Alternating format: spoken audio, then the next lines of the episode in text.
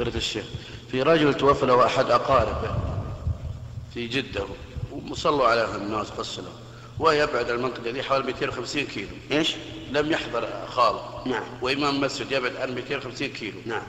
فجمع الناس وصلى صلاة الغائب على خالة. إي. وماتوا في نفس السنة. ناس كثيرين لم يصلي عليهم. هل ننكر عليه شيء يقول له لازم. وإلا يكون على تصل نقول له بهدوء. أعندك دليل, دليل على هذا؟ النجاشي دليل النجاشي. ما يخالف. صلى إذا قال عندي دليل النجاشي. نقول النجاشي ملك في الحبشة. قائد. مات في بلد غير إسلامي. لم يعلم أنه صلي عليه. فصلى عليه النبي عليه الصلاة والسلام.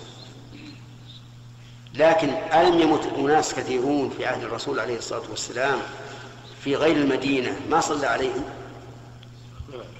سيقول بلى. طيب إذا كيف تصلي أنت على هؤلاء؟ صلى على خاله وترك الباقي ثم إن الصلاة أيضا الصلاة على خالك أو قريبك في مجتمع الناس بدون إذن من ولي الأمر غلط. صلي عليه في بيتك مع أهلك بصرك كما تحب لكن تفرض هذا على المسلمين الذين وراءك ما هو صحيح. قد يكون بعضهم يكره خالك ولا يرى له فضلا حتى يصلي عليه صلاة الغائب. فنحن نقول صلاة الغائب لم تثبت عن النبي عليه الصلاة والسلام ولا عن الصحابة ولم تحصل إلا في قضية واحدة معينة وهي الصلاة على النجاشي. والنجاشي كما قلت لك له ميزة لم تكن لغيره.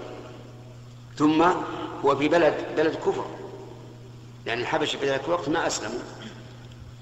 فمن قيل فمن قال إنه قد صلي عليه وأنه بعد ذلك صلي عليه صلاه الغائب فإن هدى الله الرجل لهذا لهذا فهذا المطلوب. وإلا قيل له اكتب كتاب إلى دار الإفتاء واستفتهم في ذلك. هنا. يدفع الصلاة الشيخ الغائب هذا؟ نعم. يدفع الصلاة الغائب إذا صارت مشروعة ينتفع بها. وإن لم تكن مشروعة فلا, فلا ينتفع بها.